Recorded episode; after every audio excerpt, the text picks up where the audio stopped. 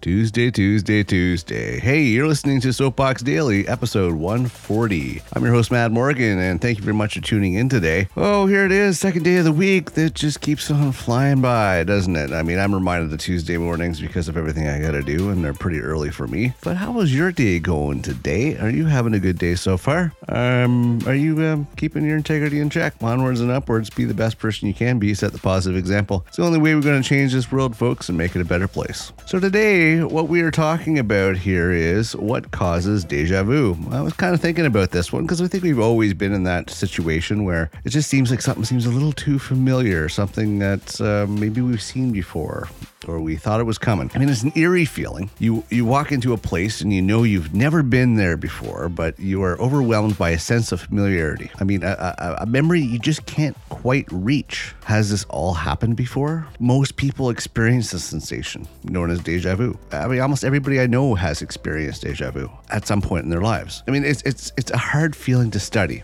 though, because it, it, tends to arise spontaneously and can be shaken off easily. Recreating it on command in the laboratory is it's just tricky business. I mean, it's kind of not something you can set up. It's just kind of something that just happens. You're like, have a little moment of, huh, this seems weird. This seems familiar. I think I've been here before, or I saw this coming. I mean, nevertheless, scientists think that deja vu actually provides a peek into how the memory system works when it goes a little off kilter, according to science. I don't know how much credit you give to science, but the feeling may arise when parts of your brain that recognize familiar situations gets activated inappropriately. And there has been a cognitive psychologist at the University of St. Andrews that uh, in Scotland, name um, I'm going to see if I pronounce this right, uh, Akira Robert O'Connor in Scotland, go figure, who researches deja vu.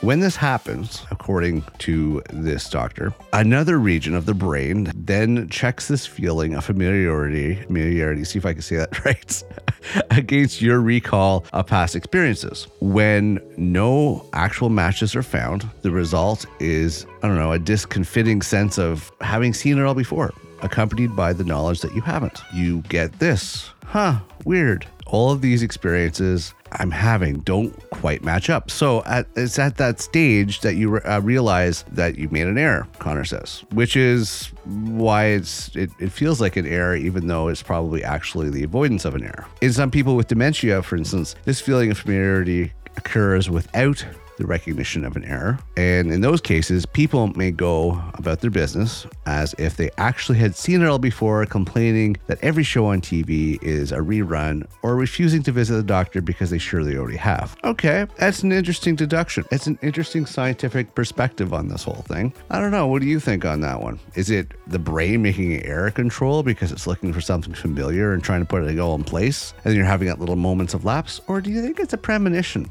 I like to think it's a premonition. I like it's, for me personally, deja vu means I'm on the right track. That's my viewpoint of deja vu. Whenever I have a moment of deja vu, I'm like, huh, the universe telling me that I'm on the right path. I'm I'm where I'm supposed to be. I've just finally caught up to that point. But I don't know. What do you think? Check me out on Twitter at Mad Soapbox. Please let me know. Hey, and also while you're kicking around, if you want something of familiarity, assuming that you've already been there, which I'm pretty sure you already have, please check out themadmorgan.com. Yes, themadmorgan.com for more information on all our podcast shows and projects now and coming down the road. I want to thank you very much for tuning in today. I'm your host, Mad Morgan. It's been a pleasure having you here, and have yourself a marvelous day, and I will see you next episode.